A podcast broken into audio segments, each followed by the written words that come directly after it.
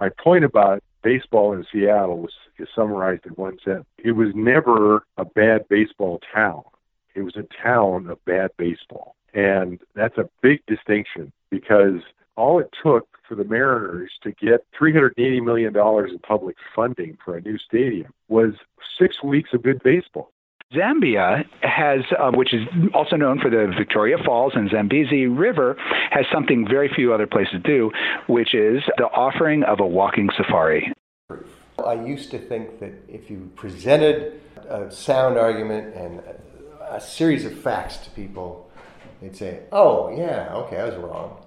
Yes, I wrote uh, an editorial uh, focusing on um, concerns about the rise of anti Semitism. Um, within our community, within within the country, within within the world, and there certainly has been, I think, parallel to a rise in other uh, uh, intolerance and acts uh, and expressions of hatred to other minority groups. That's Art Thiel, followed by George Stone, David Horsey, and then Rabbi Daniel Weiner.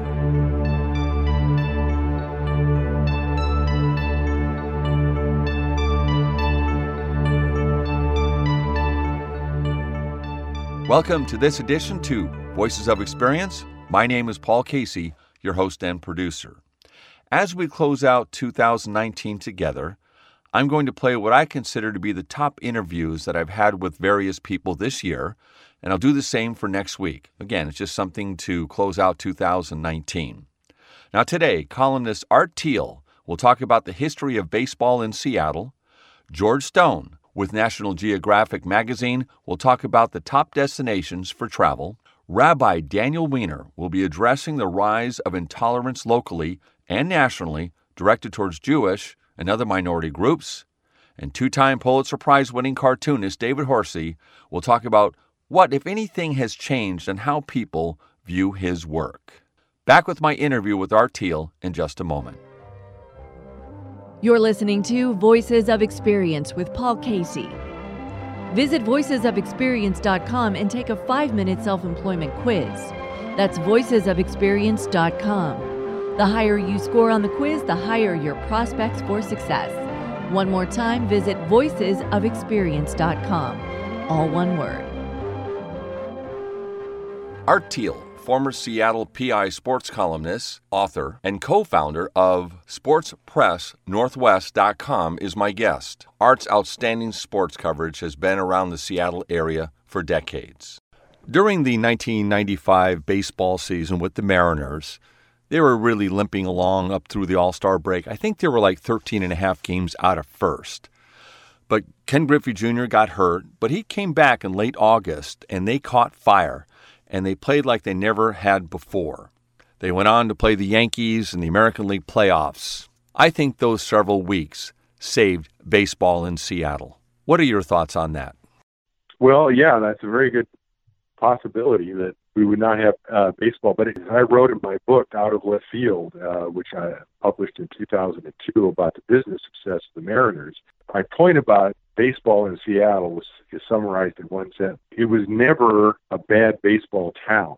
It was a town of bad baseball. And that's a big distinction because all it took for the Mariners to get $380 million in public funding for a new stadium was six weeks of good baseball from mid August of 95, as you mentioned, through September, and then one magical playoff series against the Yankees was all it took to turn the fortunes around after they'd been struggling. If they had just invested in baseball, eh, you know, if the ownership, the original ownership uh, that took over in St. in 1977 with Danny Kaye and five local businessmen, uh, they were in over their heads financially. They sold to an Orange County businessman by the name of George Argyros in 1981, and he turned out to be a crook, far as I was concerned, at least in terms of how he was, you know, lying about how much he was going to do for Seattle. He tried to move the teams. He tried to buy the Padres.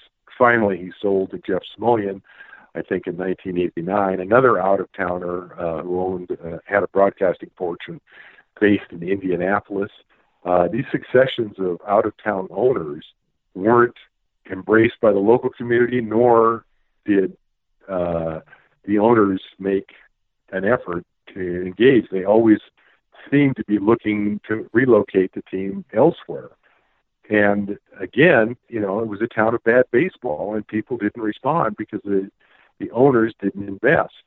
And a part of it was the Kingdome, even though the Kingdome saved the franchise by being an adequate place to play, he was also indoors in a place in the world that I think has the best summers.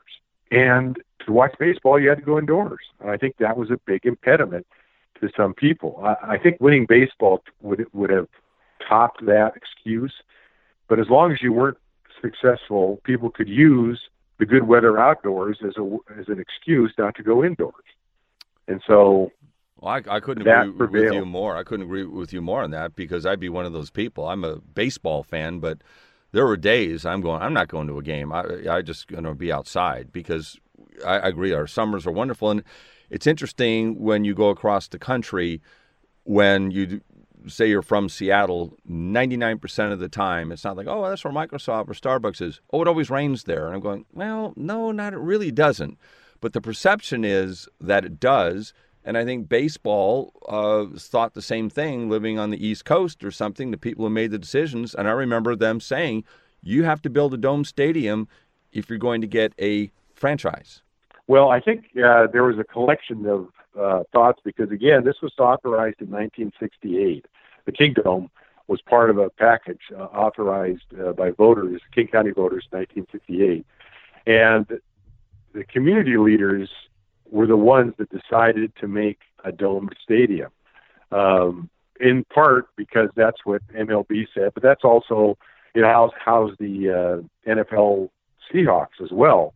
And so there was a consensus in the community that dovetailed with what the view would have been in Major League and uh, NFL offices at the time, is that Seattle's weather, um, especially if you're going to use it for an expansion football team in, in November and December, uh, it, you needed to be indoors. And of course, the Houston Astrodome in 1964 was the bell cow for this notion of multi-purpose indoor stadiums, and they didn't have to worry about rain down there. They had to worry about heat. Um, but other domes came over, the Silver Dome in in uh, Detroit and the, the Metrodome in Minneapolis, and all these indoor stadiums with roofs seemed to be very trendy. And the fact was that the Kingdome was a very successful business enterprise because they had more than 200 event dates every year of people occupying the place for um, uh, flat shows such as the car shows, the boat shows, and uh, outdoor sportsman shows, and concerts. Uh, it was a it was a very well utilized public space because it had a nine acre roof, keeping the elements out. So very good point. It was it was a very um, effective space. And the only money losers the Kingdome ever had were the Mariners and the Seahawks leases. Uh, they got they got sweetheart deals for these uh, pro sports franchises that didn't make the county, the owner of the Kingdome, any money, but they they were a big way to attract uh, sports franchises, the national profile that Seattle got from having all these teams. So it was a benefit for the county, but it wasn't necessarily, you know, uh, uh, black ink operation for uh, King County. But the virtues outweighed the liabilities, and the you know the Kingdome was very effective, but only for 24 years. And uh, then they blew it up because the passion for sports was such that the teams got what they wanted: the sports specific, two sports specific stadiums side by side in SoDo um, to replace the Kingdome, and both of them have been highly successful, even if their starts were controversial. That's Art Thiel, co founder and columnist for SportsPressNorthwest.com. That's SportsPressNW.com. Also, Art wrote a highly acclaimed book about the history of the Seattle Mariners. It's called Out in Left Field.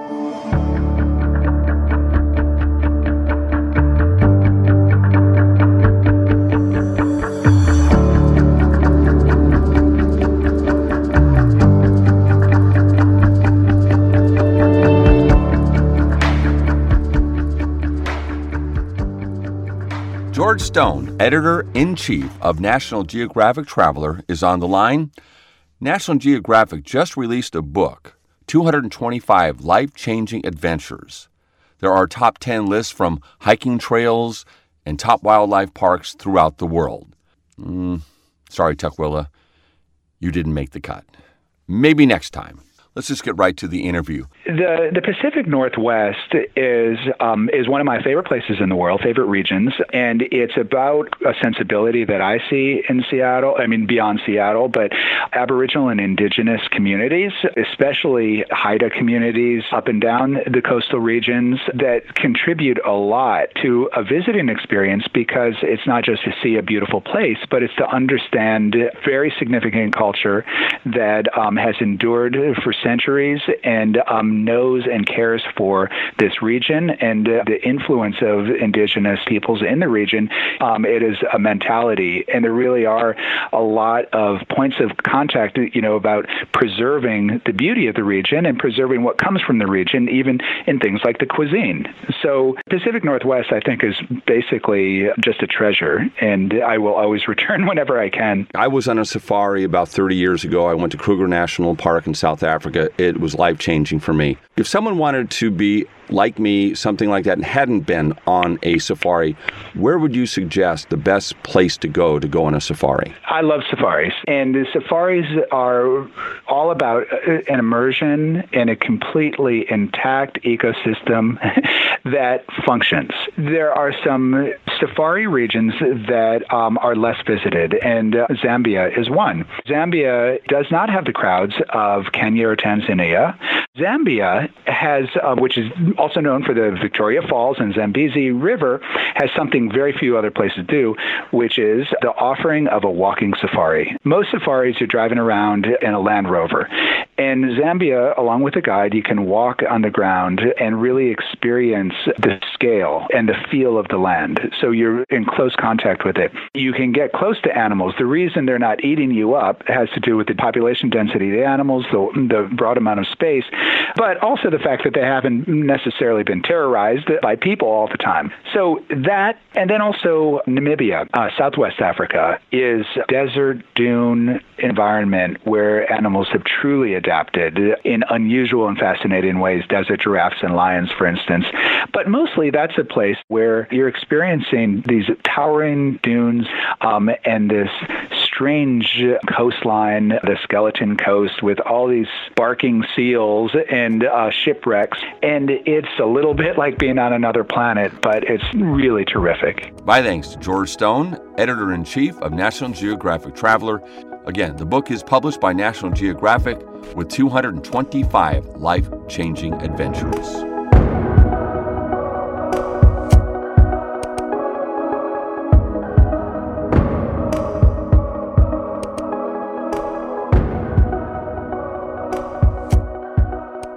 Had the opportunity to visit with David Horsey, Pulitzer Prize winning David Horsey, actually two Pulitzer Prizes, for his cartoons that he's been doing for many, many years. I've actually been observing his great work since the 1980s.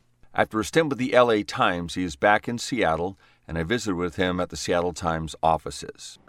I used to think that if you presented a sound argument and a series of facts to people, they'd say, "Oh, yeah, okay, I was wrong. That's true."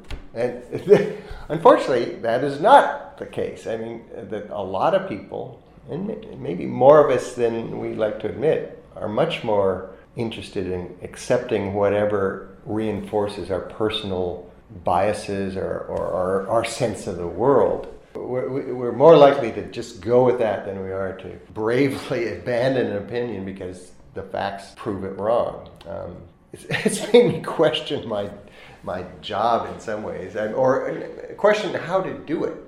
Because even within the context of a political cartoon, I'm trying to make an argument based on what I think is sound reasoning or verifiable facts, but I realize it doesn't work, and especially with a cartoon, I think. So it, it's like, what am I? What's my job here?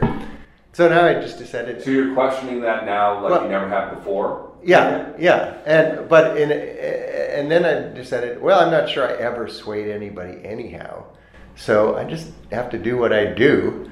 Um, you know, I have this huge privilege of being able to put my view of the of politics in the world uh, out there, you know, three or four times a week and get paid to do it. And your cartoons obviously get more play because you can look at it in two seconds, you know exactly what it is, and you're very talented at doing that. But then you accompany it at times with a column or something like that. Are you as proud of those, or how do you treat that differently, and, and how do you approach yeah. that? Well, good question. I because when at the PI, uh, you know, I was doing cartoons four and five times a week, and then would occasionally write something. Um, but when I got to the LA Times, I ended up doing a, a column with every cartoon. The process is the same. It all starts with there's some something in the news to to comment about, and so I, I, I try to gather as much information as I need to form a what I hope is a smart opinion, and then you know decide what I want to say. But then there's a big difference between taking that with a column and with a cartoon. With a cartoon, there is this leap um, that is the most challenging thing of my job, where it's like, how do I say what I want to say in an image that people are going to understand? How do I whittle this down into the essence of what the issue is? And so that, it's, that's always the stopping point. It's like, until I come up with that idea, I cannot go further. With a column, I found it actually much easier. It's like, I know what I want to say. I think of the first sentence and it just, it goes. Um, and the more I did it, the better I was at that. It's the column that gets it. I would have thought opposite. Yeah, me too. That's interesting. But it was just, yeah. I want to talk to you about the fairness doctrine a little bit, just how we Yeah. get to where we are now. Right. And then as soon as they pulled that back, Rush Limbaugh started, and then Right. you know all that started going, and now of course we have what's his name, Alex Jones, just to the Right. absolute Right. over here, and I'm sure there's going to be somebody even worse than Alex Jones. I feel a lot of the- the situation we're in now started with that. What do you think? No, I think that's exactly right. Unfortunately, kind of only by a few years preceded the technological revolution of the internet. Um, but yeah, it, it, I think that's what created Rush Limbaugh. Talk radio was born. And for whatever reason, it's worked a lot better for conservatives than for liberals. Apparently, liberals don't listen to the radio, or, or they already have NPR. I hesitate to even talk about it as conservative opinion. It's really right wing, crazy stuff. Uh, you know, I, I really respect real conser- people I consider real conservatives like George Will and I almost think like Rush Limbaugh, you know, would have been a liberal if he could have made millions of dollars. Oh, yeah. I don't think he Yeah. cares because when he got in trouble, I watched him. He was on CBS Sunday Morning. It was like I'm just an entertainer. Uh, people Right. shouldn't believe me. Yeah. I'm just doing this. Know, he falls back on that when he Yeah. gets into trouble. And if I'm a person who's listening to him regularly, I'd be insulted by that. Yeah. Like you know, these guys are buffoons, is what he's saying. They're Right. listening to what I'm saying. I'm just doing this for fun. Yeah.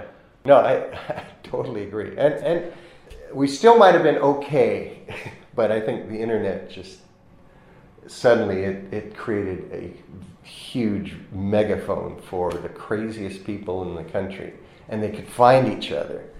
You know, I think they were they've always been there, but you know, all these I imagine them, you know, these sort of oddballs in their basement in their underwear, you know, typing on keyboards, sending out horrible Right. messages. But they used to all be alone, but now they are they they've kind of been they've become a they're not mainstream, but they have become a big stream. That's two time Pulitzer Prize winner cartoonist David Horsey. You can see David Horsey's cartoons in the Seattle Times.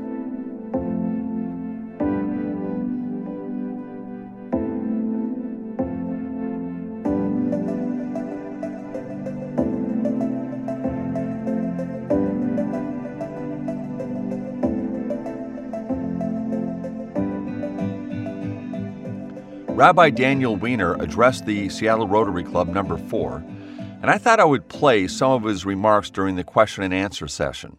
Rabbi Weiner is much more than just a practicing rabbi in Seattle, but he's a civic and national activist for gun responsibility. A question was asked about a recent editorial he wrote for the Seattle Times. Yes, I wrote uh, an editorial uh, focusing on um, concerns about the rise of anti-Semitism um, within our community, within within the country, within within the world, and there certainly has been, I think, parallel to a rise in other uh, uh, intolerance and acts uh, and expressions of hatred to other minority groups. There has been a market rise um, within the Jewish uh, uh, communal experience. And um, my op ed really was a response to a previous op ed um, that really was uh, what I sought to do was to um, reaffirm that uh, anti Semitism is alive and well and is thriving both on the extreme political right and the extreme political left. And it was really an affirmation of what, in my experience, uh, uh, the, Mayor Durkan and the Seattle Police Department have done to be incredibly responsive and supportive of the wider Jewish community, and that just as is the case with all for, all um, instances of intolerance and hate, not every single one is going to get a press release. Not every single one is going to be responded to uh, equally. As a matter of fact, to do so would um, diminish the impact of that response. Um, but we have to look at the totality of someone's actions. And I feel um, incredibly grateful and uh, um, supported by the mayor and the Seattle Police Department when it has come to instances of anti Semitism and wider uh, anti Semitic events that. Um, shed the light on potential threat on the Jewish community, like the October 2, 2018 Pittsburgh massacre. So here's the bottom line um, even though there is this incredible pride in what we all uh, celebrate as a part of our identity as individuals and as a people, there is a way to balance that, that individual pride with the larger ideals we share, such as celebrating the power of the light in our lives. Uh, illuminating our minds, our hearts, and our world. There's the light of the Hanukkah candles, the light of the Kwanzaa uh, candelabrum, and in the book of John, Jesus is called the light and the way. I think that, that it's not an accident that Jesus is associated with light in its many forms. Um, this time of year for all of us is also a set time to remember our better angels and aspire to live out our finest values all year round. You know, it's always very difficult to, uh, to extend the inspiration we feel in our uh, uh, better moments uh, to extend it throughout the year. Um, and it's an affirmation of the balance between a commitment to our beliefs and respect of those of others. Particularly a passion for our values, the ways in which a passion for our values should amplify an appreciation of the passion invested by others. And for me, a kind of iconic experience with that is um, first of all, as a rabbi, I love this time of year because it's the only holiday I don't have to work. It's wonderful. Um, I love Christmas, love Christmas. Um, but one of my family traditions used to be I grew up in San Francisco, was to go to Gumps, which doesn't exist anymore. But Gumps had in Union Square in San Francisco these incredible, and I'm sure people have, have this in New York, obviously, but in San Francisco have these incredible Christmas windows. And quite frankly, you know, while so many Christians were at home celebrating as they should, although these days when you go on Christmas Eve, there are more uh, there are more Christians at uh, Chinese restaurants and movies than there should be. That used to be our province as Jews. That's changed, unfortunately.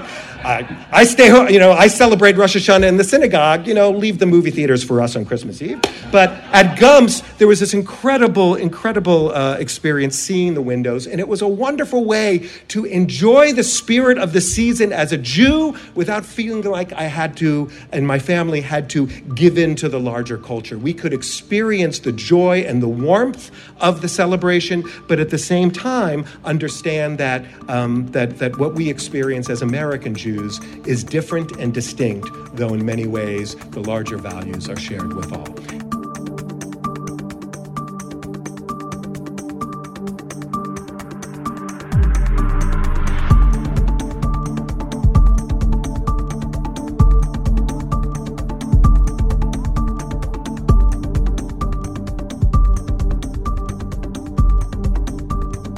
That's all the time we have for this edition to Voices of Experience. My name is Paul Casey, your host and producer. My thanks to David Horsey, Rabbi Daniel Weiner, Art Thiel, and George Stone for sharing their wisdom and experience with us today. Quote of the week I like this one Hindsight is everyone's favorite perspective. And that's Frenchman Andy Benoit. Last week, I had the opportunity to go to the Rose Bowl and see the unveiling of the Keith Jackson statue. So the next time you're in Pasadena and you have the time, go to the Rose Bowl grounds and take a look at Keith Jackson's statue. It is very well done and is very fitting for the legend that he was. Congratulations to outgoing Husky football coach Chris Petersen. Um, I say this, and I'm a rabid Washington State Cougar fan, but I've always felt that Chris Petersen handled his job with class and dignity and just actually did a pretty darn good job. And congratulations again on a great career as a coach and uh, for the win over his former coaching position, Boise State. Reminded that Voices of Experience airs Tuesday afternoons at 4:30 p.m. and Wednesday mornings at 8 a.m. You can also listen to all previous shows by googling KKNW and then click on to podcasts, locate Voices of Experience, and you're there. Have a great Christmas Eve and day and rest of the week, and uh, enjoy yourself, whatever denomination that you belong to.